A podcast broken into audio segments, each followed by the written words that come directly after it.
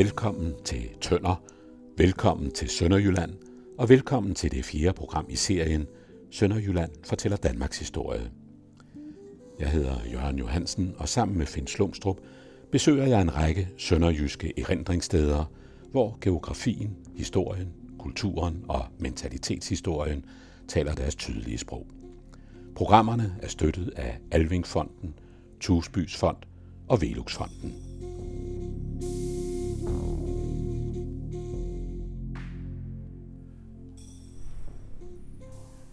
Finn Slumstrup, vi sidder i Kristkirken i Tønder, omgivet af epitafier og i det hele taget også tegn på en virkelig stor velstand i byen Tønder. Epitafierne, det er jo så mindetavler over først og fremmest fremtrædende borgere i byen. Vi sidder og kigger over på Lukas Preusses epitafium, hvor det man kan sige centrum er omgivet af en lang række gengivelser af, af Preußes slægtning. Og det er så et af de epitafier, der har sin, sin egen historie. Ja, det må man sige. Altså i det hele taget, det er en utrolig kirke at komme ind i. Man får et, et nærmest et chok. Men når vi er, vi er i en by med øh, omkring 7.500 indbyggere, og så kommer vi ind i en kirke, der tydeligt nok lyser af rigdom. Der har været virkelig velstand, og de har præget kirken. Øh, kirken her er indviet i 1592. Øh, den ældste del af kirken er i virkeligheden tårnet, med, med en meget karakteristisk øh, træspåndbeklædning, som har siddet på Sankt Nikolaj Kirke, der efterhånden blev så brystfældig, at man var nødt til at, at rive den ned. Og så byggede man så en ny kirke på tårnet, der stod der i forvejen. Så tårnet er altså den ældste del af kirken her. Lige når man kommer ind, så bliver man jo også mindet om, hvor det er, vi er. Fordi der er jo simpelthen mindetavler over de faldende i krigen. Og krigen, det er jo så her.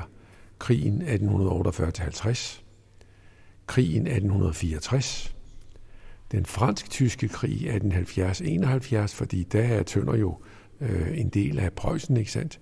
Øh, og derfor er der også faldende fra, fra Tønder i den øh, fransk-tyske krig. Så er der de faldende fra Første verdenskrig, og der er mange. Øh, og så er der så det sidste, faldende fra 2. verdenskrig. Men man får simpelthen Sønderjyllands historie for fuld udblæsning ude i våbenhuset med alle de mindetavler. Og så er det så også øh, karakteristisk, at der står så en gigantisk ligeborger fra 1771. Så allerede ude i våbenhuset siger man, at det var dog interessant. Man er i tvivl om, vi er i Sønderjylland. Og så lukker man døren op her, så får man altså et, øh, et mindre chok. Et stort og virkelig rigt udsmykket kirkerum. Ja. Og Lukas Preuß, som du var inde på, han var amtsskriver. Og så siger man, hvorfor i alverden får en amtsskriver et så gigantisk epitafium? Ja, det gør han så åbenbart, fordi han har en søn, der bliver borgmester. Så, så 33 år efter Lukas Preußes død, så laver så sønnen, borgmesteren, det der meget, meget, øh, i hvert fald kvantitativt imponerende epitafium. Ja, og det er utrolig imponerende, men det er der flere andre af epitafierne, der er. Og typisk er det jo så også, at man netop har den person, der mindes med, med familie. Ja. Altså familiemedlemmerne er en vigtig Simpelthen. del af det her. Og epitafier er vel noget, der i Danmark især dukker op efter reformationen. Øh, de fleste her i kirken, de er fra 1500 og 1600-tallet. Og et eller andet sted får man vel fornemmelsen af, at i sådan den protestantiske kirke, der har man som en slags efterfølger for de helgener, som mere eller mindre blev fordrevet med reformationen, yeah. der har man så indsat borgerpersoner med et forbilledeligt liv som en slags øh, eksempler til yeah. efterfølgelse. Så man kan sige, at fra sådan formidlerne til den himmelske lyksalighed, så er det de gode eksempler, der på en eller anden måde fejrer deres triumfer ja. i en kirke som denne her. Og det er vel nok en af de kirker, der har de mest øh, karakteristiske epitafier. Mange af dem er uden tvivl udført på billedskærer Peder Pedersens værksted netop her i, i Tønder. Og det er sådan jo typisk, øh, jeg tror det hedder brusk barok, fordi det altså er så snirklet og så fine udskæringer, så for eksempel øregangenes øh, indretning er en del af, ja, ja. af inspirationen. Men velstand, velstand, velstand, det er man ja. ikke i tvivl om. Og det er så også en velstand, som har flere kilder her i området, mm. fordi det er studehandlen, det er kornhandlen, og så er det kniblinger. Så kommer kniblingsindustrien, ja. ja. Så der, der har virkelig været nogle handelsfolk, der har skabt sig nogle formuer her i byen. Ja, det er helt sikkert. Øh, og, og det er jo altså ikke bare øh, epitafierne, det er meget, meget sjældent, du ser et orgel, der er så voluminøst udskåret og smykket, og orgelpiberne er netop også pakket ind i den helt store stil, kan man sige. Det, det, er, det er meget imponerende. Gennemført også. Men velstanden netop, handelen, der har passeret igennem her, og Tønder var jo også en hovedstad netop for studehandel. Og så kommer der i 16-1700-tallet i den grad øh, kniblingsindustrien. I dag kan vi nok, har vi svært ved at forstå det. Hvordan kunne kniblingsindustrien give så mange penge? Men det var det. Det var jo, det var jo tusindvis af kvinder, der sad og kniblede, og så var der så mellemhandlere, og så var der de store handlere, ikke sandt? Det var en fuldstændig klassisk øh, handelsopbygning, hvor dem, der tjente mindst, var egentlig dem, der lavede det. Altså knip, kniblerskerne. De var dem, der tjente mindst på det. Dog har jeg indtryk af, at øh, kniblingshandlerne, de har haft en eller anden form for pligt til at skaffe øh, de mønstre, de forbilleder, som, som kniblerne har arbejdet efter. Altså de prikkemønstre, eller hvad ja. det nu hedder i, i fagsproget. Men øh, det har været en af de forpligtelser, den handlende har haft at forsyne sine kniblersker med de her øh, forlæg, øh, sådan at de havde noget at sidde og, og arbejde efter. Øh, men kniblingerne, de dukker jo op mange steder, jeg er sikker på, når vi senere går igennem Tøndersgader, så vil man stadig ja, ja. finde mange eksempler ja. på kniblingsarbejder. Og hvis man kommer til øh, øh, det kulturhistoriske museum i byen, så er der i hvert fald også kniblinger på programmet der. Stensikkert. Øh, og, og, og det er jo også så levende stadigvæk, at kirketekstiler her i kirken, øh, oppe ved alderet, der lavet nyt her i, i 2000-tallet, og der har også været kniblersker øh, involveret i det, så den gamle tradition øh, holdes øh, ved live stadigvæk. Man må også sige, at, at det, der er med til at gøre det så gennemført, er jo også, at det er meget, meget sjældent, du ser så rigt udskårende øh, stolesæder. Øh, her sidder vi nede ved de almindelige, længere oppe er der de såkaldte magistratspladser, hvor, hvor VIP-borgerne sad, ikke sandt? Der er det endnu mere kunstfærdigt. Der er træskærarbejde for alle pengene. Det er der så. Kniblinger og træskærarbejde, det er virkelig noget, der er med til at karakterisere ja. tønder og med til at signalere velstanden øh, i byen. Og så hænger der jo øh, mellem alle disse imponerende epitafier, hænger der så et lille stilfærdigt øh, maleri, øh, og det er jo, man er lige ved at sige, vores gode ven, Hans Adolf Brosson, der, der følger os på hele den her tur igen, i hvert fald herude i den vestlige del af Sønderjylland. For Brosson var jo præst her i 15 år, fra, fra 1722 til 37, til han kom til Ribe. Og øh, der er argumenter for, at han er den første rent dansktalende præst herude. Han digter også herude, og, og, og det han også gør, er jo, at han oversætter jo blandt andet af sin øh, tyske kollega, som hedder Schrader, Johann Hermann Schrader. Øh, og i dag i salmebogen kan du stadigvæk finde sange, som, eller undskyld, salmer, som Brosson har oversat fra tysk til dansk. Og det gør han med en sådan kvalitet, så vi synger i Danmark nogle af Schraders tekster, takket være Brosson, fordi Schrader er forsvundet ud af den tyske salmebog. Men Brosson er så dygtig, så han, hans sprog bærer igennem.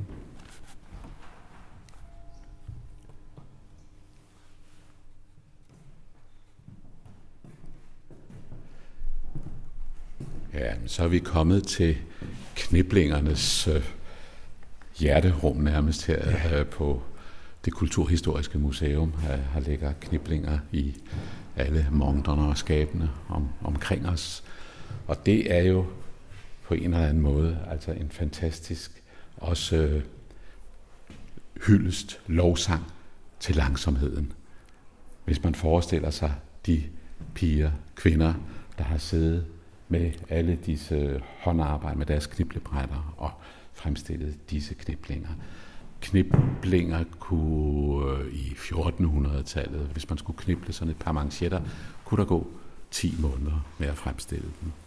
Øh, og det betyder selvfølgelig også, at priserne var høje, og øh, hvis man bevæger sig til et område som området omkring Brygge i Belgien, hvor en del af inspirationen også for tønderkniblingerne må komme fra, ja, så har det haft en enorm økonomisk betydning.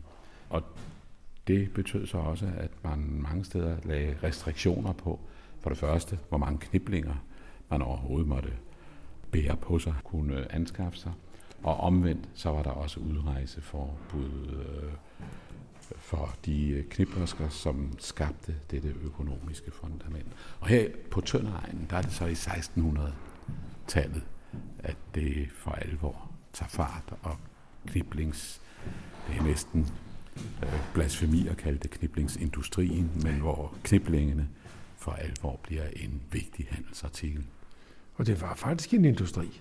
Der var jo tale om, om, øh, om øh, flere tusind kvinder, fast beskæftiget med det arbejde.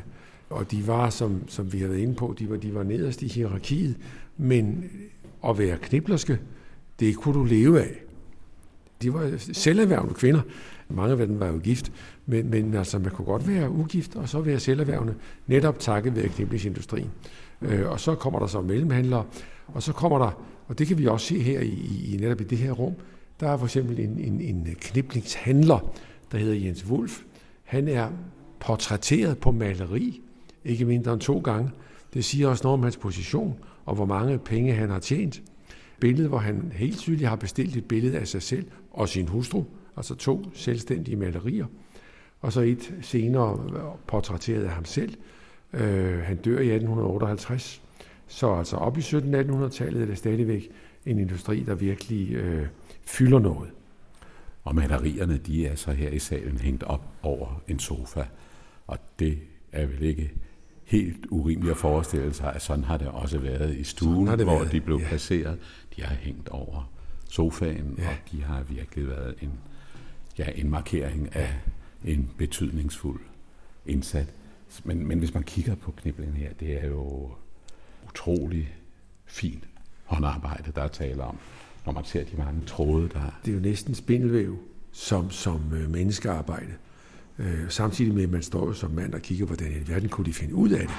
Fordi det ser jo dybt kompliceret ud med snesevis af, af, af tråde, de, de, de binder ud der. Så det er meget flot. Og det har så været til manchetter, til kraver, ja. til ja, støvle øh, eller støvlekraver. Og, og, og til lommetørklæder, øh, små due og så videre og så videre. Sengetøj, ikke? Ja, ja, der er blevet ja, udsmykket med. det har det. Øh, og, og det har stor betydning. Der er også, hvis vi går herover, så, så er der jo en, en helt særlig øh, sønderjysk historie. En af de mærkelige skikkelser i Sønderlands historie var nemlig også kniblerske. Hun kendes under navnet Jomfru Fanny, øh, Øh, og hun levede fra 1805 til 81, ved man, hun boede over i Åben Rå, Øh, hun var dels en, en dygtig kniblerske. Hun var ugift. Hun var netop selverhvervende. Og der var meget mystik omkring hende. Fordi hvordan kunne man være ugift kniblerske, og så samtidig have et hjem, hvor der var ganske mange værdifulde ting. Og så var hun samtidig synsk, sådan at hun lavede profetier. Det var Jomfru Fanny, der efter hvad snakken siger, forudså øh, treårskrigen hun forudså også, hertugdømmet Slesvig ville blive skilt ad fra Danmark i 1864. Og den berømteste af hendes forudsigelser var jo, at der ville komme en genforening, og husk på, hun dør i 1881.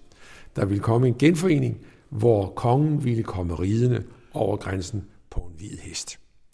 Øh, når man har forsket i det, det har man senere, så er der almindelig enighed om i dag, vist, at, at uh, man sørgede for, i hvert fald den med den hvide hest, at, at det også kom til at passe, fordi der, der, der fyldte Jomfru Fannys historie så meget, at, at kong Christian 10. var nødt til at skaffe sig en hvid hest der efter sigende så også blev gjort mere hvid, end den var i virkeligheden, øh, til at kunne ride over. Men hun, hun var meget mystisk, og noget, der også kredser omkring hende, er jo myten om, at hun skulle have været et uægte barn af prins Christian Frederik og hans kusine, fra før de blev gift. Men det er aldrig blevet bevist. Men der er nogle mærkelige ting, og nu er det der fantastisk fine lommetørklæde, hun har lavet. Fanny står der så, man skal ikke vide tvivl om det er hende, der har lavet det. Og så er der en stor hertugkrone ovenover, hvor hun måske selv altså giver energi til, til rygtet om, at hun egentlig er af hertugelig herkomst.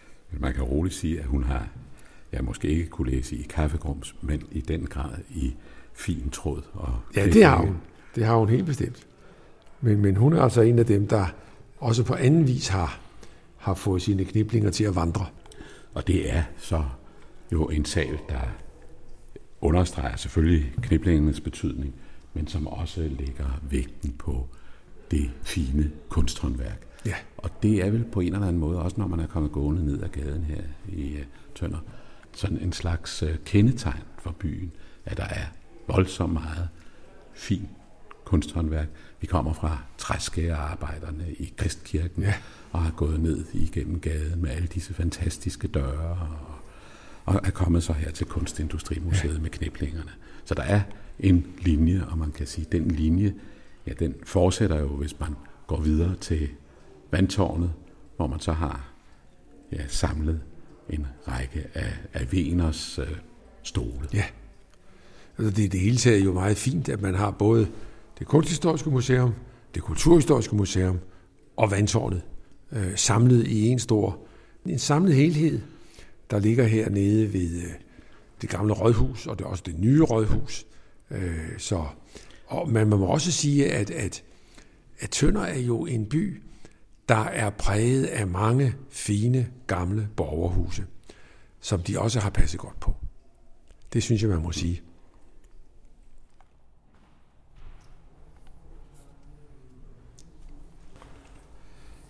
Vi steder op igennem vandtårnet og har passeret en øh, hel række venerstole på vejen op. Og vener, ja, på en måde forlænger det jo så linjen fra træskærearbejderne i Kristkirken og Knibling i Kunstindustrimuseet. Der er en linje af håndværksmæssig øh, soliditet og mere end det også ja. kunst i øh, Tønder by, som vi nu står og kigger ud over Ja, det er jo en imponerende panorama. Det er et flot panorama, ja. Vi kigger lige over til Kristkirken ja. faktisk. Ja. Og Tønderby. Ja, det er jo den der by på i dag en 7.500 øh, indbyggere. Tønder Kommune, det er også kommunalby, ikke sandt, der strækker sig vidt ud. Den er jo præget af, at den ligger lige her ved, ved grænsen, og øh, det, det øh, kan ses på mange måder. Vi så det inde i Kristkirken ved alle de mindetavler over de faldende, det var også en by, som, som jo var tysk sindet. Øh, ved afstemningen i 1920 stemte 75 procent af Tønders befolkning, helt præcis 76,5 procent, de stemte tysk, men den blev altså dansk. Øh, men det var jo karakteristisk, det var ikke noget specielt for, for Tønder, at den stemte tysk, for det gjorde byerne i Sønderjylland. Øh, købmandsklassen, handelsklassen var godt tilfreds med at være en del af, af Tyskland. Det var landbefolkningen, der stemte Sønderjylland tilbage til Danmark. Ingen tvivl om det. Tønder ligger her så, øh, har faktisk på det tidspunkt her jo et af de ældste, måske det ældste lærerseminarium i Norden, oprettet i 1788. Og det har jo haft stor betydning for byen, øh, men det blev jo nedlagt i, under stor sorg i 1989, ligesom vi har nedlagt en gevaldig masse seminarier, der så har medført kulturelle tab for de byer, hvor de har ligget, og har jo været med til at lave den centraliseringstendens, der har skabt udkantsproblemer. I dag er der ingen tvivl om, at Tønder er nok mest kendt for Tønderfestivalen, som jo er noget, der starter sådan ret stilfærdigt i 1974, så får det en fastere form og kommer til at hedde Tønder Folk og Jazz Festival. Og i løbet af nogle år, så, så fjerner man jazzen, fordi man har fundet ud af, at det, der mangler i det samlede festivalbillede, man har jo den store jazzfestival i København, og Aarhus er der også, ikke? Men det, der mangler, det er folkmusikken. Øh, og der øh, har Tønder så fået sig en niche, øh, og er på mange måder blevet folkemusikkens hovedstad. Og det kulminerer så 3-4 dage hvert år. I år er det den 25. til 28. august, der er der Tønder Festival igen. Når nu øh, der var et klart tysk flertal ved afstemningerne i sin tid, øh, hvor stor er så den tyske påvirkning i området? Hvor meget er det en tysksindet befolkning, der bor i Tønder? Altså man regner jo med, øh, med runde tal. Så plejer man at sige, at, at øh, det danske mindretal i Sydslesvig, det omfatter omkring 50.000 mennesker, og det tyske mindretal heroppe i Nordslesvig, altså dem, der er omkring Bunddeutsche og Nordslesviger, drejer sig omkring en 15.000 mennesker. Men det er jo i dag meget, meget, meget, meget øh, afslappet og harmonisk. Øh, men man har det der udgangspunkt. Hvad for et sprog bruger du, når du taler hjertesprog? Det er jo der, det afgøres. Når, når du fortæller din kone, at du elsker hende, siger du det så på dansk eller på tysk? Jeg tror, det, det, det er derinde, Øh, når jeg har snakket, og det har jeg jo med mange fra Bunddøj til Nordslesviger, så er det, det, er der, den viser sig. Så er der også selvfølgelig, at man har den der tyske orientering. Øh, det tyske mindretal har jo også sin egen avis. Det er Nordslesviger. Øh, og så den er der stadigvæk. Der er selvfølgelig tyske skoler og børnehaver rundt omkring hovedbyen er jo stadigvæk Tinglev. Det er ligesom den tyske hovedstad, kan man sige. Og apropos hjertesproget, så er det, det må så man et, sige. Et bryllups, et brudepar, der passerer lige nu. Ja, det var ikke, hæle, og... ikke et hvilket som helst brudepar. Et spansk, sibirisk har vi fået at vide. Så det var, men de er virkelig blevet fotograferet her på Kunstmuseet. Alle mulige steder, efter alle kunstens regler. Og vi står jo her og ser ned over dette imponerende bygningskompleks, som øh, Tønder Museum egentlig er. Det er fuldt forståeligt, at det har fået museumsprisen i 2010, for det er ganske imponerende. Og det er jo altså også samtidig, da vi kommer ind i vandtårnet her, som jo så er Veners tårn med hans møbler. Hvad er det første, der møder en? Det er en mindeplade om, at det her tårn, det er restaureret af A.P. Møller og Hustrus Fond. Ikke hele tiden og så igen. Men hvorfor er der Vener? Jamen det er jo fordi, han er byens søn. Altså Hans J. Vener blev født i Tønder i 1914, øh, og er jo så med i hele dansk designs internationale genbrud, hvor det virkelig internationale jo bliver, og det er også fastholdt hernede selvfølgelig, at de stole, øh, John F. Kennedy øh, sidder i, i tv-debatterne i 1960, da han skal vælges, det er en venerstol.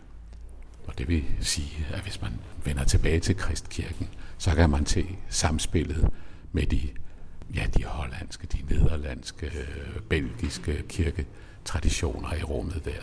Altså der er virkelig en barok, som også peger imod øh, Nederlandene. Og øh, når man ser på kniblingen, så har man igen den øh, pil, der peger i retning af Flanderne, Nederlandene mm, og mm. nogle øh, håndværker, kunsthåndværkstraditioner uden for landet og Vener, ja, han er så dansk møbelkunstner, ja. møbeldesigner, øh, men igen har vi en pil, der peger netop ja. ud over de danske Helt bestemt. grænser. Helt bestemt. Det, det er jo ikke et, et, et, et samfund, der ligger os over. Det, det er et, et åbent samfund, der ligesom store dele af Danmark jo netop har levet af handel. Øh, kvæg og så videre har været en vigtig indtægtskilde, ligesom med knibling og stude og det, det, det er et handelssted, det her, helt klart. Og, det, og Tønder er jo også vokset op øh, som en handelsplads, en, en, en, fordi Hvidovren ligger herude, ikke sandt? Så, så den vokser op. Man mener, at Tønder starter omkring 1130. Der er der en, en, en øh, anker- og ladeplads ude ved Hvidovren, og så går det egentlig stærkt, fordi allerede i 1243, der bliver Tønder godkendt som købstad og får købstadsrettigheder. Så den har ligget her i øh, mange, mange hundrede år. Der bliver derfor selvfølgelig også bygget en borg, som hedder Tønderhus, øh, og den var det så senere til et renaissanceslot, men er forsvundet øh, og bliver nedrevet i 1750. Så borgen, som man tit vil lede efter også, der leder man altså forgæves. Men den har været her. Og så kan man jo ikke lade være med at spekulere på, hvad forholdet har været mellem de to jo meget driftige byer. Øh, på den ene side Tønder, på den anden side Ribe, som ligger med ganske kort afstand i virkeligheden. Ja. Jeg ved ikke i hvor høj grad de har konkurreret. De, de har jo næsten levet af det samme, men jeg tror ikke, der har været særlig omfattende øh, kniblingsindustri i Ribe. Der, der skal vi helt herned.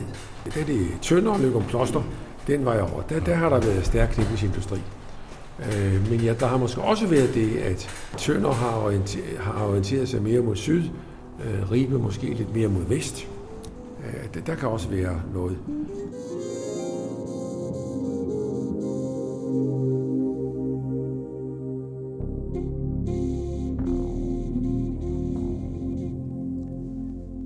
Her til tonerne af Palle Mikkelborgs Bella My Bella forlader Finn Slumstrup og jeg, Jørgen Johansen, Tønder. Det fjerde mål i serien Sønderjylland fortæller Danmarks historie. I det næste program besøger vi Løgum Kloster. Programserien Sønderjylland fortæller Danmarks historie er støttet af Alvingfonden, Tusbys Fond og Veluxfonden.